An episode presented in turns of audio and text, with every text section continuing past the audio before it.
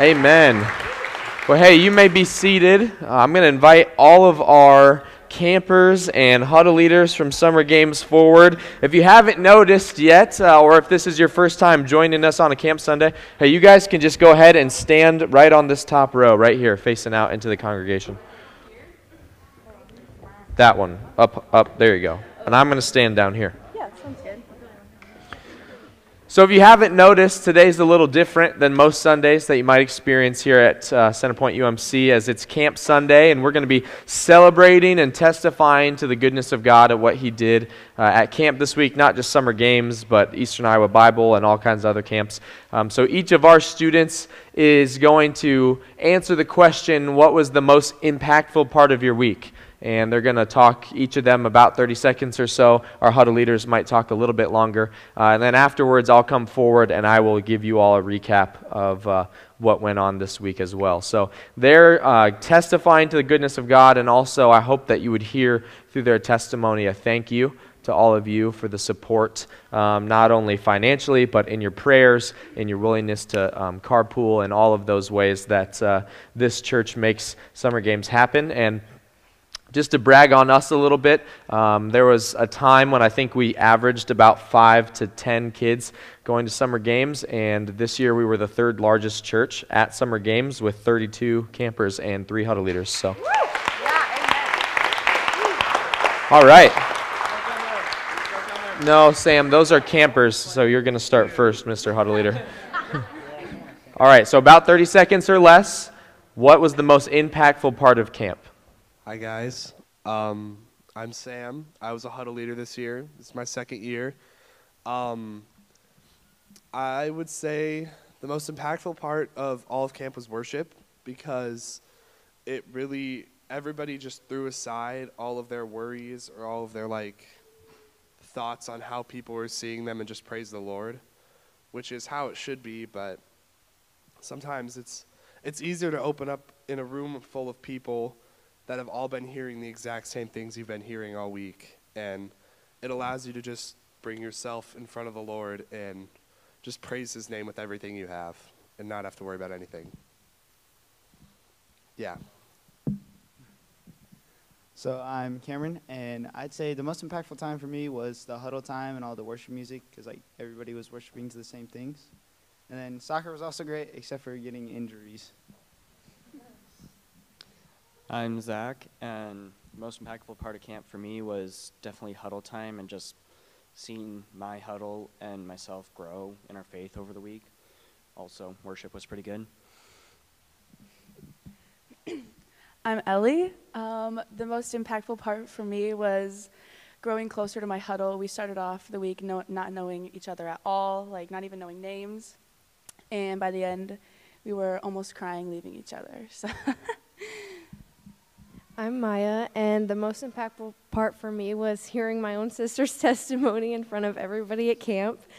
Um, I was in tears, and um, also like not even like just an, a specific event at camp, just like constantly being reminded of God's plan all week at camp, um, and just knowing that God's plan is always greater than my own. So. Oh, Hi guys, my name is McKenna. Um, Probably the most impactful part for me, I kind of have two. I can't really decide. So, okay, so this was my first year as a huddle leader. Um, absolutely loved it. 10 out of 10 would recommend.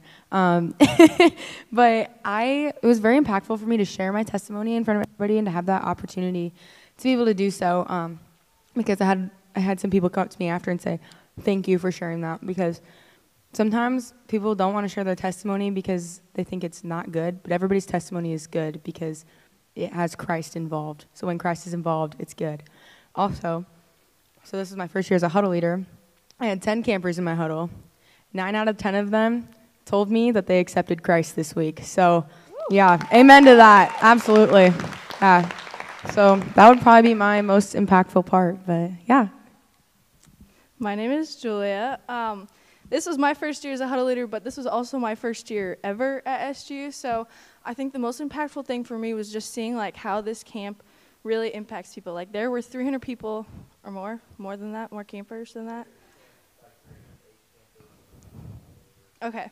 So there was around like 350 people in there and like watching them all like worship Jesus like unconditionally like they don't care what's going on was super impactful. And then also just like seeing how Jesus moved through my huddle, um, not just in like changing their hearts, but like bringing them together and like bringing them a community. Um, that was really cool. So, yeah. My name is My name is Allie, and the most impactful part for me was Thursday night when we all uh, shared our testimonies in our huddle. My name's Grace. The most impactful part for me was worship and seeing like everybody's hands go up and worshiping God. My name's Emily. The most impactful part for me was probably huddle time because we just learned a lot more about Jesus Christ. My name is Brielle, and the most impactful part for me was night worship because you could see Jesus move through everyone. My name is Grady. My the most impactful for, for me was um, altar call night because that was really cool to see the presence of God. Hey, my name's Levi. My favorite part was probably Thursday night when my huddle leader Sam and Carly prayed over me. That was pretty nice. Um, I'm Addie J, and I think the most powerful moment was worship and just to feel the Holy Spirit and just see that many campers worshiping Him, worshiping Him was truly powerful. Um, I'm Noah. I think the most impactful part was Thursday night when we heard everyone's testimonies and how their lives changed after they met Christ. I'm also Noah, and my favorite part was Wednesday night when we got to see a live reenactment of the crucifixion.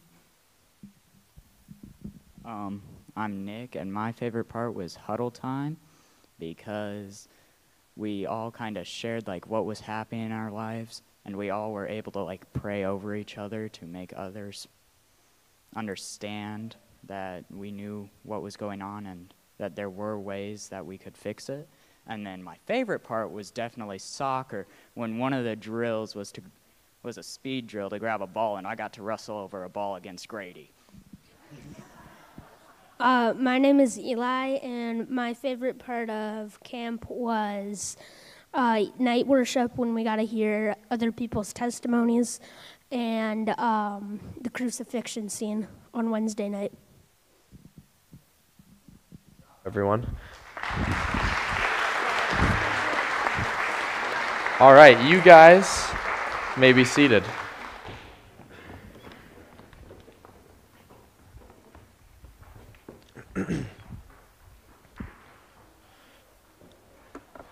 All right, so it's my job to talk to you this morning just a little bit about uh, what summer games is and, and kind of what the experience is that these all are uh, all these wonderful students are testifying to. And I, I want to let you know that this year at camp was a little bit different for us. Um, as the leadership of summer games. We've never had the number of students who had never been to camp before as we did at camp this year. Um, we'd never had the number of students at camp before that had never even heard the name Jesus, or at least, the very least, they'd never heard the name Jesus in any kind of a church context. And so that is both a blessing and a struggle. Um, and I know because I was one of those kids, one of those non church kids. And so uh, when I showed up to church camp, I didn't know how to act either.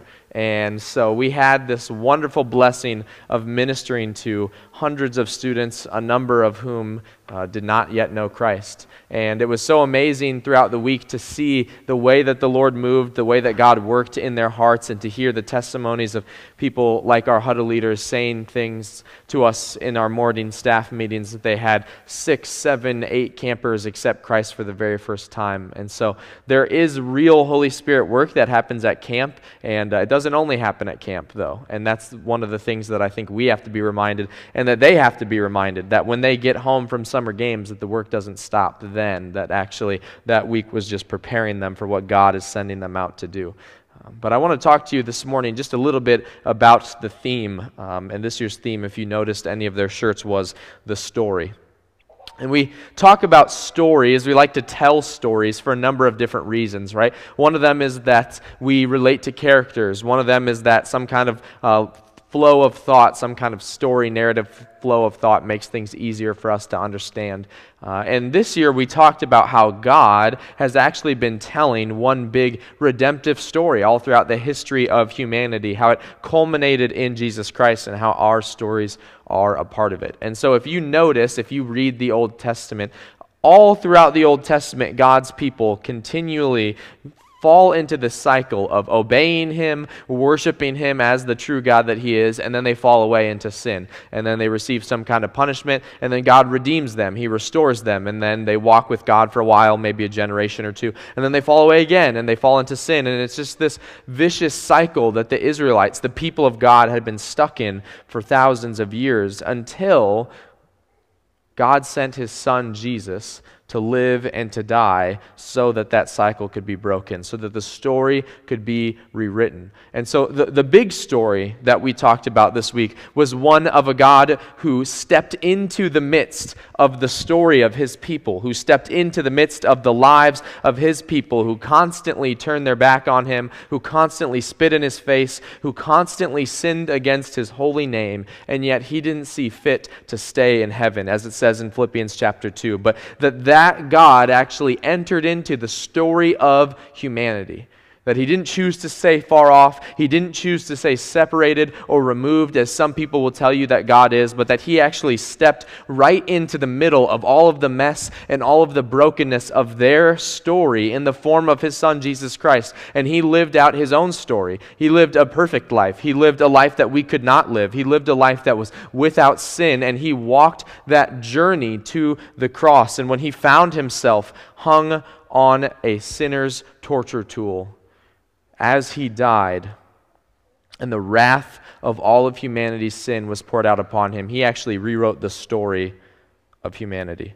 Because it was in that moment when Jesus died, when the wrath of God was poured out upon him, that all of our stories and the stories of anybody who would ever be in Christ were changed. It was at that moment that the rifts, the divide, the brokenness that had existed between man and God since the very first sin was restored only by the sacrifice of the Son of God Himself. And so now, for those of us who are in Christ, we have a new story that in our sin and in our brokenness, in the ways that we separate ourselves from God, in the ways that we don't live up to His holy and perfect standard, when we find ourselves in the midst of a story that we can't seem to change, it's not us, it's not up to us to change our story because it's not our story to tell. It's actually a story about what God has done through His Son, Jesus Christ, in our lives. And so that's the, the big story that we talked about this week at Summer Games. But also, we focused on specific stories, on particular stories, on testimonies, on people in Scripture and the way that God moved and worked through them. And one of the people that we chose to focus on most specifically was a man by the name of Peter. And so I want to walk you just real briefly through the story of Peter, similarly to what our campers got to experience this week, and just show you how in Peter's story and in your story, in the midst of our fallen nature, God is still working his redemption. So if you have your Bible, you can open to Luke chapter 5, or you can uh, look up on the screen and it'll be there for you. On one occasion, while the crowd was pressing in on him to hear the word of God, he was standing by the lake of Gen- uh, Gennesaret, and he saw two boats by the lake. But the fishermen had gone out of them and were washing their nets. Getting into one of the boats, which was Simon's, he asked him to put out a little from the land. And he sat down and taught the people from the boat. And when he had finished speaking, he said to Simon, Put out into the deep and let down your nets for a catch. And Simon answered, Master, we toiled all night long and took nothing, but at your word I will let down the nets. And when they had done this, they enclosed a large number of fish, and their nets were breaking. They signaled to their partners in the other boat to come and help them, and they came and filled both the boats, so that they began to sink.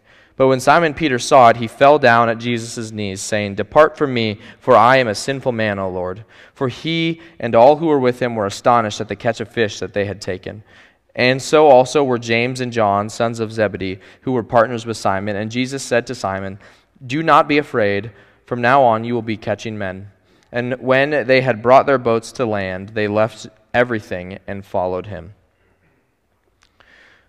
The Apostle Peter, at the moment of his calling, at that time, Jesus already knew that he would be uh, essentially the de facto leader of the apostles, right? Peter was one of the first to recognize that Jesus was worth leaving everything for. He was one of the first to see that Jesus was calling them to a life that was different than the one that they were living. And so, not unlike many of you, when you accepted Jesus Christ for the very first time, Peter finds himself with such awe at the majesty and wonder of God God, he's willing to leave everything, right? He's, he's willing to leave his profession. He's willing to leave his family and his livelihood. Whatever he has to do in order to follow Jesus, Peter says, I am going to give my life to following this man because I know that there's something special about him. And oftentimes we feel that way at the moment of accepting Christ. You know, this week, like I said, there were so many students that had never even heard the name Jesus before that we saw so many kids accept Christ for the first time. So many that I had to remind myself not to become callous to the fact that people were accepting Jesus. Like so many that I had to remind myself that it wasn't just a small, insignificant thing when a huddle of 10 kids told me that half of their kids accepted Christ. That I had to remind myself that at the moment of conversion at the moment that those students were giving their lives to Jesus, making him the author and perfecter of their faith. That the angels in heaven, the Bible says, were rejoicing. They were singing glory to the Lord at that sinner that was saved.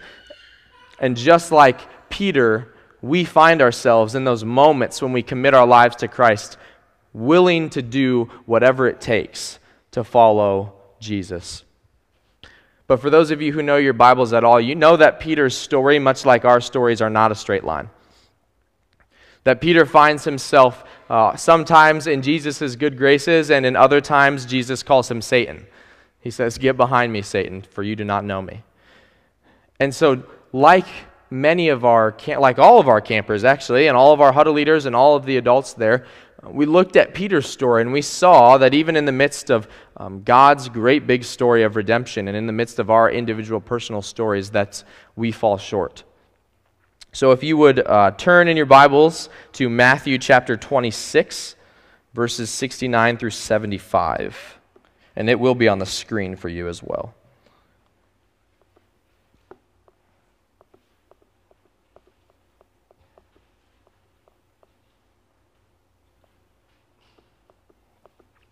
All right, Matthew 26.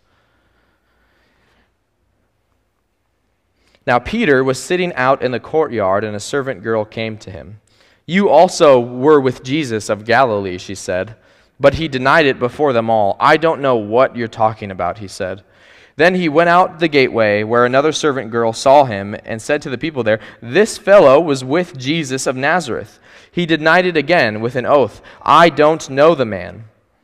After a little while, those standing there went up to Peter and said, Surely you are one of them. Your accent gives you away. Then, then he began to call down curses and swore to them, I don't know the man. Immediately a rooster crowed, and then Peter remembered the word Jesus had spoken Before the rooster crows, you will disown me three times. And he went outside and wept bitterly. The rock on which Jesus said he would build his church, at the moment when he was given the opportunity to testify to his faith, to proclaim Jesus as his Lord, as his Messiah in the midst of adversity. It was at that moment that just as Jesus had predicted, Peter fell short. There's this big blot in the middle of Peter's story as one who knew Jesus intimately and personally and yet still denied him.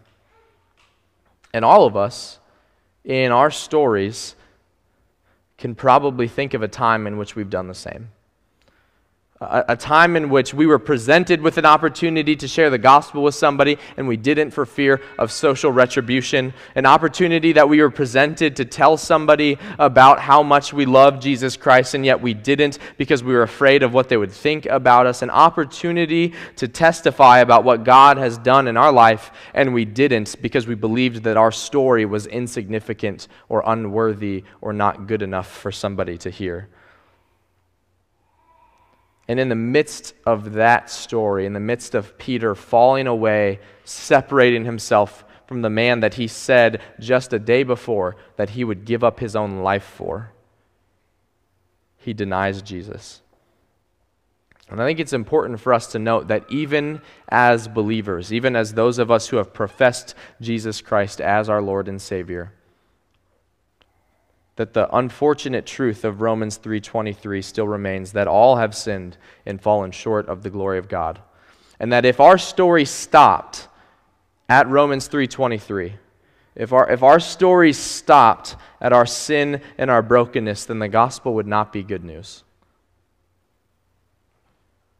And yet, our God, the one who so masterfully wrote and spoke into existence this very world, your very life and mine, he did not choose to leave Peter's story like that. So, would you turn one final time with me to John chapter 21, verses 15 through 25?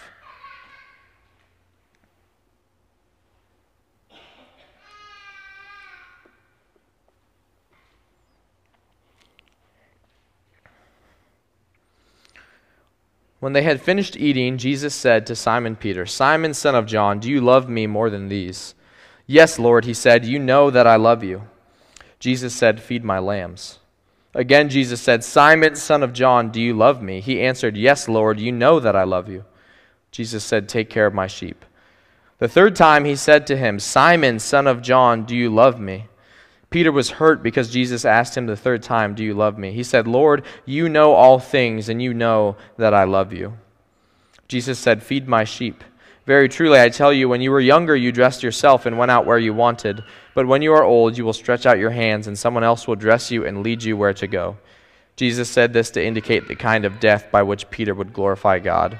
Then he said to him, Follow me. Peter turned and saw that the disciple whom Jesus loved was following them. This was the one who had leaned back against Jesus at the supper and said, Lord, who is going to betray you? When Peter saw him, he asked, Lord, what about him? Jesus answered, If I want him to remain alive until I return, what is that to you? You must follow me. Because of this, the rumor spread among the believers that the, this disciple would not die, but Jesus did not say that he would not die. He only said, If I want him to remain alive, what is it to you? This is the disciple who testifies to these things and who wrote them down. We know that his testimony is true. Jesus did many other things as well. If every one of them were written down, I suppose that even the whole world would not have room for the books that would be written. I include those last few verses not because they're about Peter, but because they're about John testifying to how true the Word of God is. Jesus, in calling Peter to feed his sheep, to, to care for his lambs, is speaking into Peter's life a kind of redemption that is lost on us as 21st century English readers. See, when, when Jesus spoke in the dialect of Aramaic and Greek that was kind of mixed together that Jesus likely spoke in, repetitive, repetitiveness was a sign of emphasis. What Jesus was doing was giving Peter a very large opportunity to testify to the fact that he loves him. And now you and I might say, what, wait a second, Jesus, like three days ago, Peter showed in his actions and his words very truly, clearly that he does not love you. Right? Like, I don't know about you, but if you were walking up to die for somebody else in their place and one of your friends had the opportunity to step in and at the very least say, I'm with them, I support them, this person is on my team, and instead you watched them say that I've never met them before, I don't know how many of you would think to ask them if you ever got to see them again, Do you love me? Because you would know or you would believe that you know that they don't that all the things that they had said to you in the past, that none of it mattered because in the moment when it mattered most, they denied you. And yet, when our God chose to write the story of history, when he chose to step into the earth in flesh and blood, he did not choose to come with condemnation, but with love and forgiveness. And so that message, that good news gospel message, is what allows us to go to camp every single year and experience lives that are changed, to experience the kingdom of God grow just a little bit more. That even in the midst of our stories, when we constantly deny the very God who created us, He reaches out towards us in love, in mercy, in grace, and in forgiveness. And that is the truth that we testify to every single year at camp and every single Sunday in this church. That you and I are unworthy and undeserving, that we are sinful and fallen short of the glory of God, and yet the story does not end there. That your story and my story is not even defined by ourselves. That I'm not the main character of my story, because if I'm the main character of my story, then my story always ends up poorly. When I try to take life into my own hands, when I try to white knuckle the steering wheel of my life, it's in those moments that I find myself in the worst possible places. When I try to read the Bible as if the Bible is about me, that's when I find myself in the worst possible places. But when I allow the Lord of the universe, the King of kings, to step in and be the main character in my story, that's when life truly changes. That's when the kingdom really expands. That's when the gospel is really advanced. And that's when I get to live the life that I was called to live. And so I hope that as we go forward from today, you would be reminded of the fact that no matter where you find yourself this morning, no matter what you were experiencing when you walked in here today, Ephesians 1 said that in the midst of our suffering, in the midst of our sin, God foreknew us and He chooses to lavish His grace upon us. Not just a little bit of grace, not just a begrudging entrance into heaven because maybe you've accepted Jesus, but He lavishes His grace upon you despite your disobedience. And so I pray that you would walk today knowing the love of God for you. I pray that you would leave today knowing that no matter where you find yourself, that if you are still here, your story is not over. That the Lord of the universe cares deeply and intimately about your life because you are his child if you are in him. And I also ask that if you get a chance today, you would ask one of these few up here about the story of what Jesus has done in their life too. Would you pray with me? Lord Heavenly Father, we thank you. We give you all glory and praise that you rewrote our story. God, that when we were headed for destruction, when we were doomed by our sin, that it was in that moment that you stepped in and you made a radical change. That it was in that moment that you stepped into our lives and you changed the story. That you rewrote the trajectory of our lives by saving us through your blood on the cross. And so, Lord Jesus, I ask that you would use our stories, that you would use our testimonies, that you would use your great, big, wonderful plan of redemption for humanity, that you would use us wrapped up in that great big story to testify to the goodness of the gospel and that we would spread that message to everyone that we meet. That through the sharing of our stories, people would not hear our, us glorified. People would not hear more about what we have done or what we can do or about what we are doing, but that through our stories, people would come to know you.